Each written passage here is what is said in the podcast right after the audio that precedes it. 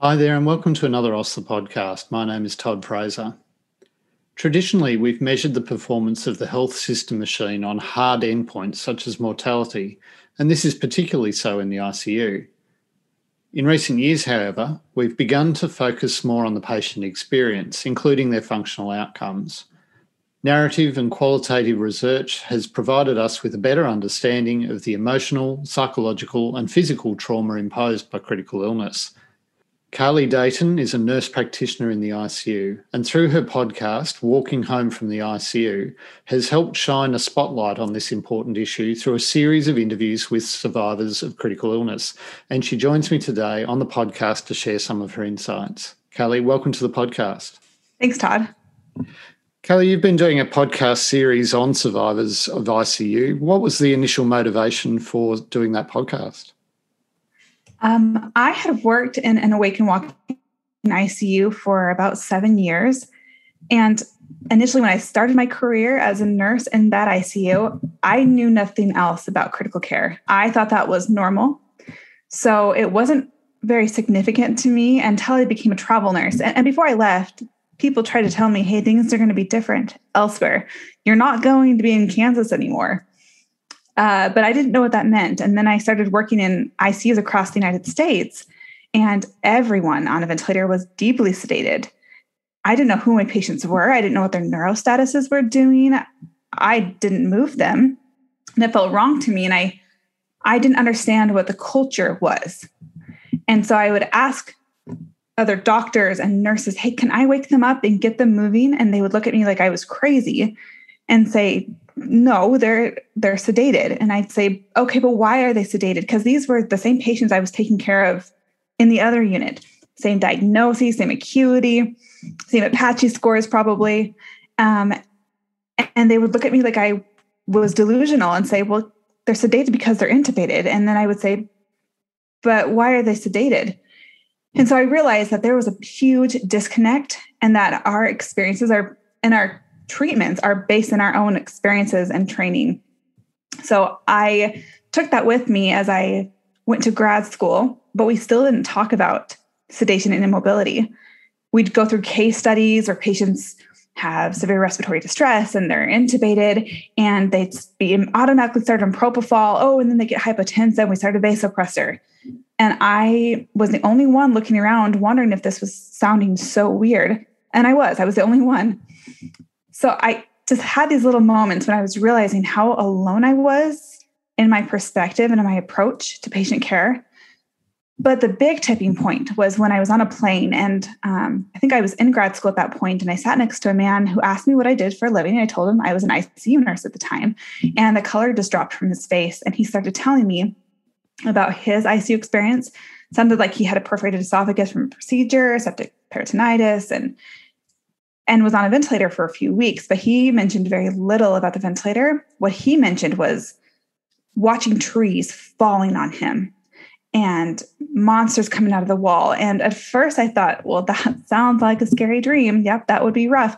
But the more he talked, the more I realized this was not a dream for him. This was so real that he still, four years later, as he talked, it seemed like he was still trying to reconcile what was real and what wasn't. Like, did that really happen? His psyche was not sure. And so when he talked about this, he had tears running down his face and he was in his late 40s and he had no other comorbidities. And he said, if I ever end up critically ill, I'm I'm a DNR DNI. I do not want to go back to the ICU, no matter how treatable it is. And that is what hit me. I had never heard what ICU delirium was really like for patients. And so that's when I really started diving into the research. And every time I read something and compared it to my experiences in the Wake and Walk in ICU, I kept thinking, the ICU community doesn't know this. They do not have this perspective. I myself had sat amongst other nurses, other travel nurses in these other units, and joked about sedating patients and wanting them as quiet as can be. And I kind of thought it was funny because I didn't know what that really meant and now i it makes me sick. I, I, I mean those jokes are inhumane but they're done in ignorance. And so that was my big motivator for starting the podcast was to help share patient perspective among the icu community. And once we understand what patients really go through when they're deeply sedated and immobilized during their ICU stay, and then what their lives are like after, then we can start talking about the ADF bundle and early mobility and all those things. But we keep throwing out protocols without our why. And so that's my main motivation for the podcast is to rehumanize the ICU. Kali, you've done nearly 100 uh, patient interviews now uh, on your website. What are some of the three or four key themes that come up for the patient experience in an ICU? Usually it's the delirium. That's, um, they often are not told that they're going to be completely sedated. You know, the, a lot of these patients knew that they were going to be on a ventilator. Um, I just interviewed a COVID survivor. He told his wife, he was telling her, I'll text you I'll email you. And she was saying, I don't think you will be. But he didn't know that. No one told him that he would not only be so deeply sedated, but that he was going to be thrown into a totally different world. He didn't have a whole lot of experiences during his sedation, but he woke up thinking that he was wanted for murder.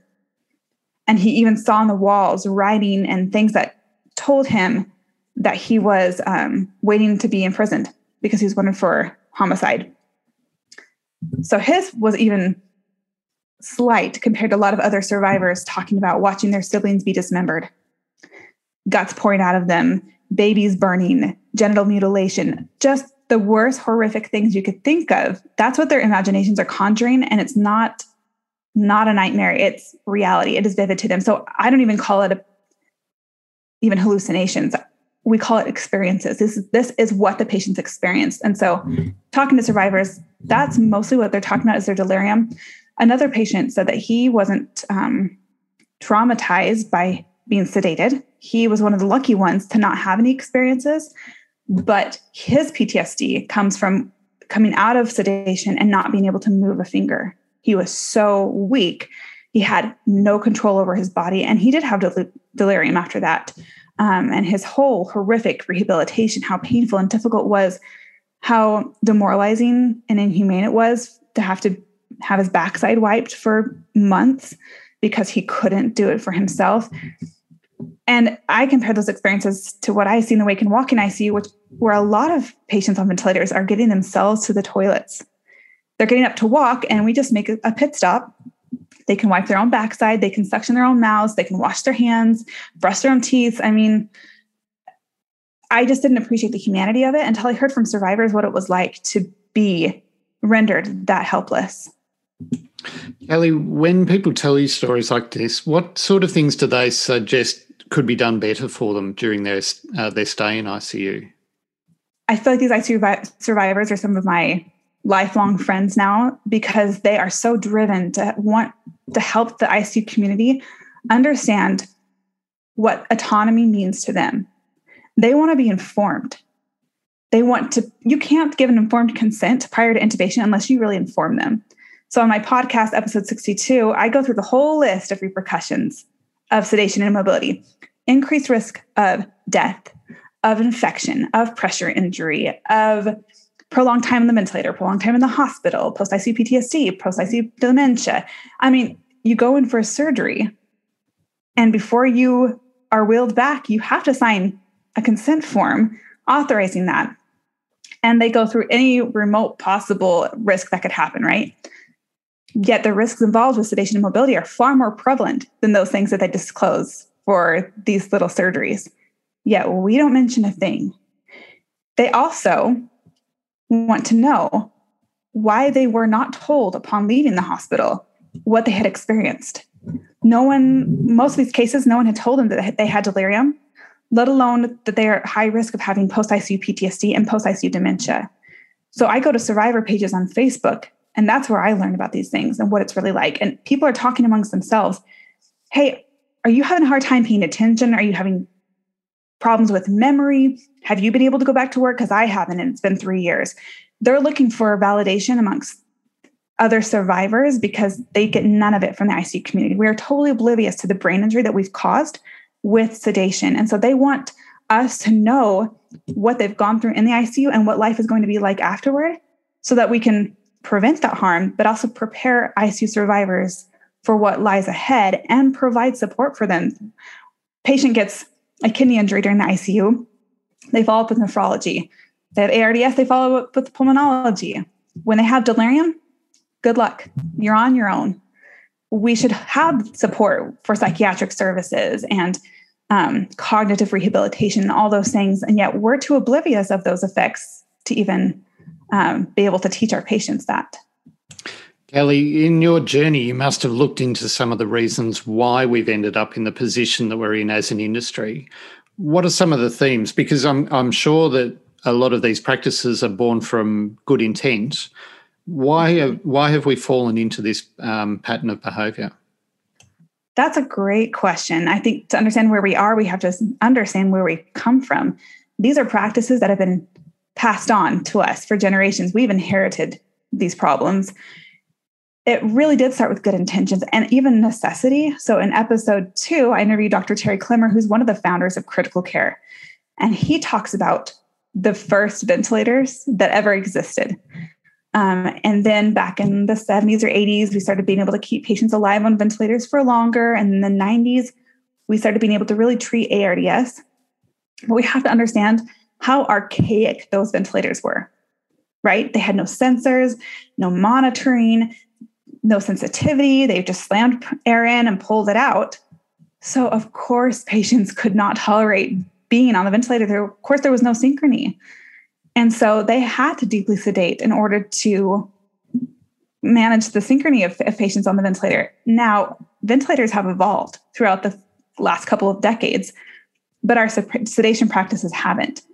And over a decade ago, I think the early 2000s, they started tracking those ARDS survivors and they started realizing, wow, we're actually giving patients post ICU PTSD.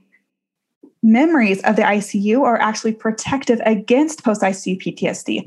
Wow, quality of life is directly correlated with sedation in the ICU. Huh.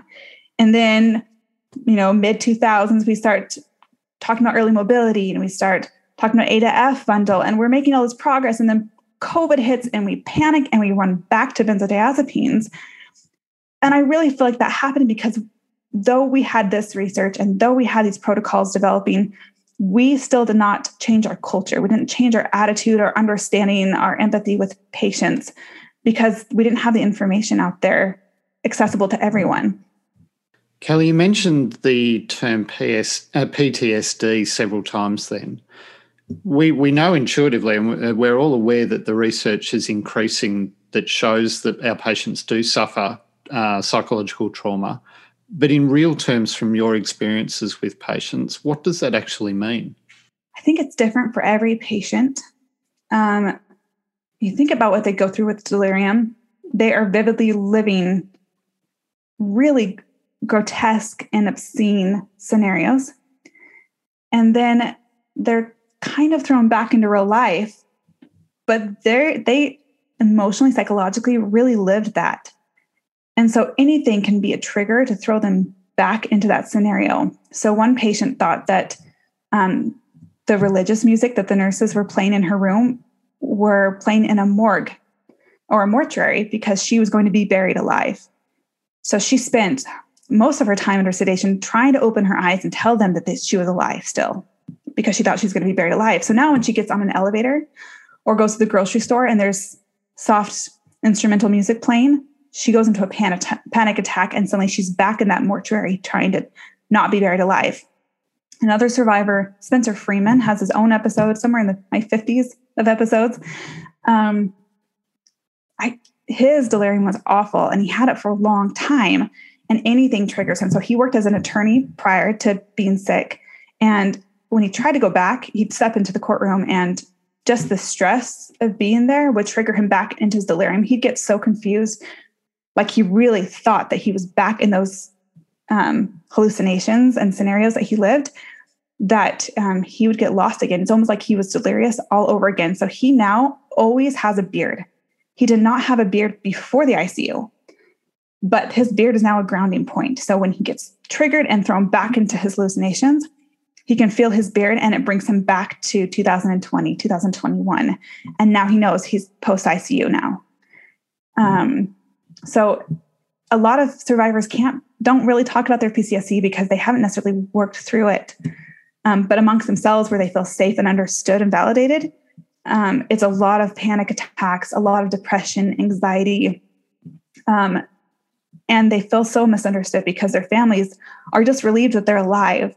And yet they don't feel like themselves. They don't feel like they're alive anymore. They're withdrawn. They can't socialize. They can't cope with life. They don't have the cognitive capacity to handle normal life. And now they're emotionally burdened with these psychological symptoms. And that's just the psychological side. Um, what is the physical impact for people in that post ICU period? I think we really don't appreciate what we physically do to patients because it's so normal. Um, I wish that the United States, I think Australia might be the same. We have these LTACs, these long term acute care hospitals, that once patients can be weaned down to a certain point in the ventilator, they get trached, paid, sent out. So we don't rehabilitate them. We don't watch them take weeks trying to sit up and hold their own heads up. We don't see the struggle it is to get them walking again. I wish that we did. Um, other countries like Brazil, I think, are much better at early mobility because they don't have LTACs. They can't just send them out and say, not my patient, not my problem. They have to rehabilitate them. So then they want to prevent that work for themselves and, of course, the suffering for patients. I think we don't understand um, how the respiratory system involves the muscles. We don't appreciate, we don't talk about the diaphragm. And yet, the diaphragm drives breathing, it facilitates it. And I just recently learned through my podcast episodes that we engage the diaphragm with sitting and walking. And then everything clicked because in the wake and walking ICU, hardly anyone has a tracheostomy. But this is a tertiary referral hospital that gets severe ARDS from all over the region. And patients are on the ventilator for weeks, but they're walking on the ventilator. So then once their lungs are better, then they still have their respiratory muscles to be able to support their lungs and they don't have to be trached and they walk out of the ICU. So we don't understand what it's like to struggle to breathe on our own again. And, and patients talk about that. I mean, the exhaustion of when they're weaning down the ventilator and the panic of not being able to take your own deep breaths and the psychological frustration of being that helpless that you can't even breathe on your own and you're that dependent on a machine to stay alive. It's demoralizing. And patients, even long after, their handwriting is never the same. Um, their stamina is not the same. They take forever to be able to get up the stairs. Just things that we take for granted. Whereas in the Waking and Walking ICU, a lot of patients after extubation are able to do at least a couple of stairs because they've already been doing steps while on the ventilator. So, what's the alternative? You obviously have um, experienced the um, the alternative. Can you describe it to those who aren't as familiar with it?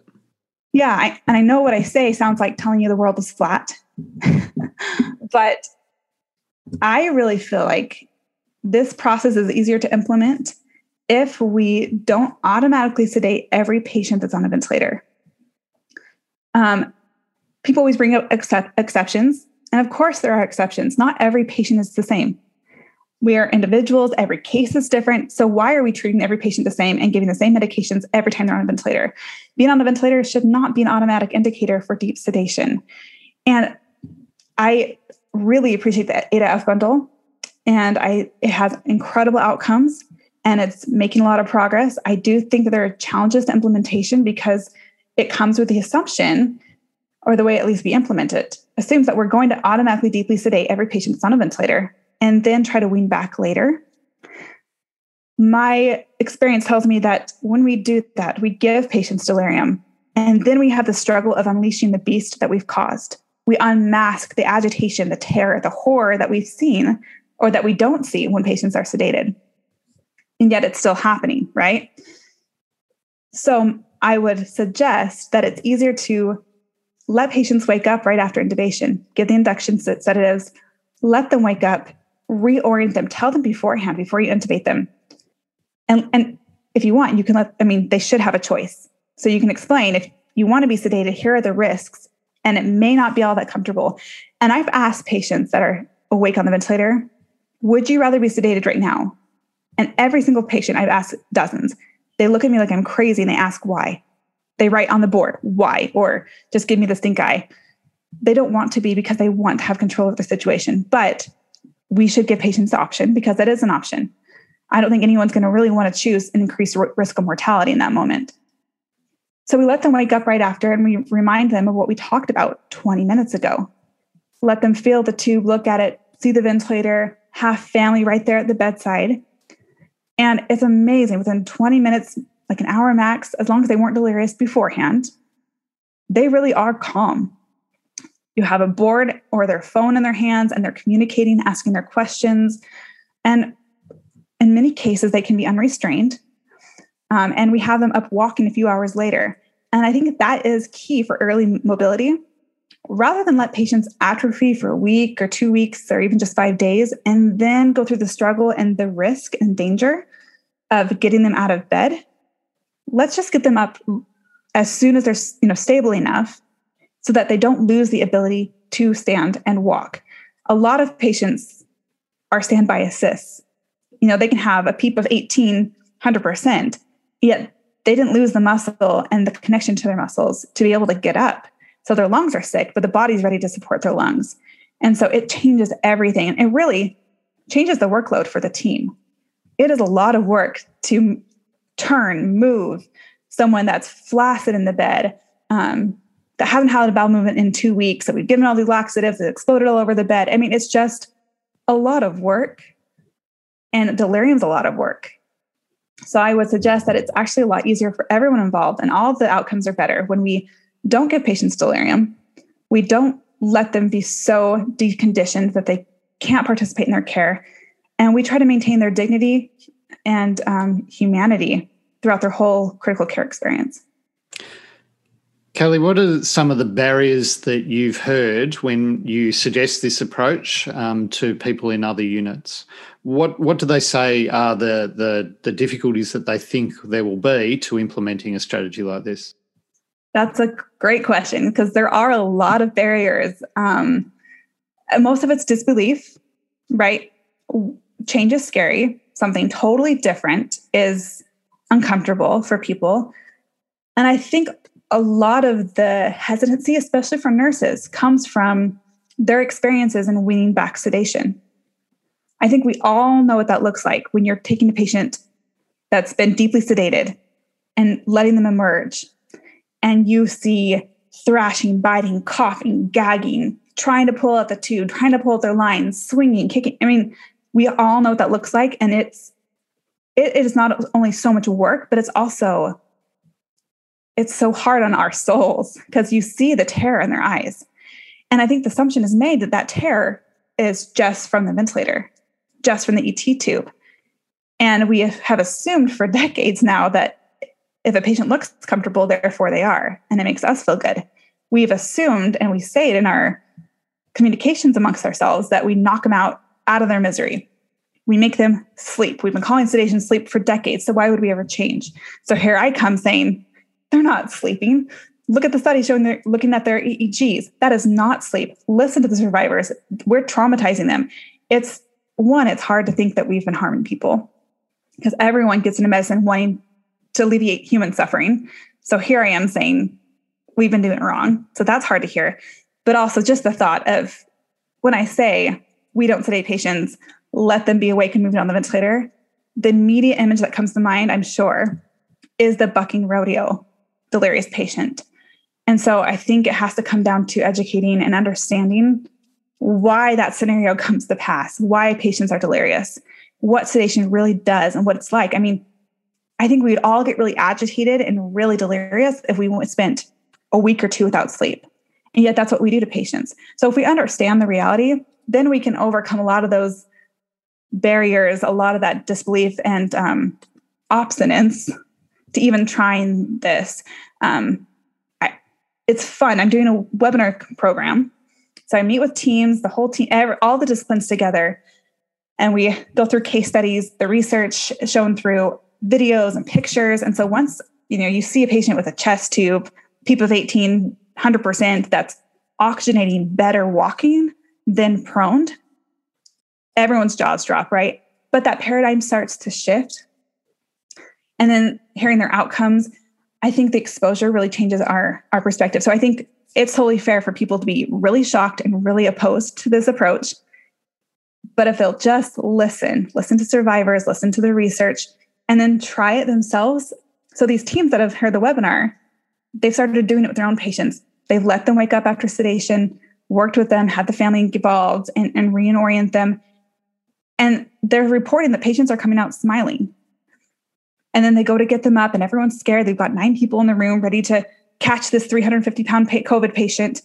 And then he starts playing tic tac toe in the window, and they've got one other person in there, and he's totally fine. So once they have those moments of success and see what, what it's really like, and I sound less crazy, then it catches like wildfire, and they keep thinking, wow, that patient walked out the doors, they discharged home. Who else can we do this on? And then we start overcoming those barriers. So again, we have to know our why, we have to give the how a try, and then seeing can be believing. My special guest today has been Kali Dayton, whose incredible series of podcasts is a must for all clinicians who are caring for critically ill patients. You can find a link to her podcast in the show notes for this podcast. Kali, thanks for joining us to share your insights into this very important topic. Absolutely. Thanks for having me, Todd. Thanks for joining me on the podcast today. Get access to all our great interviews, as well as hundreds of modules, journal reviews, quizzes, and articles by downloading our free app. Search for My OSLA wherever you get your apps, or visit our website at ostlacommunity.com.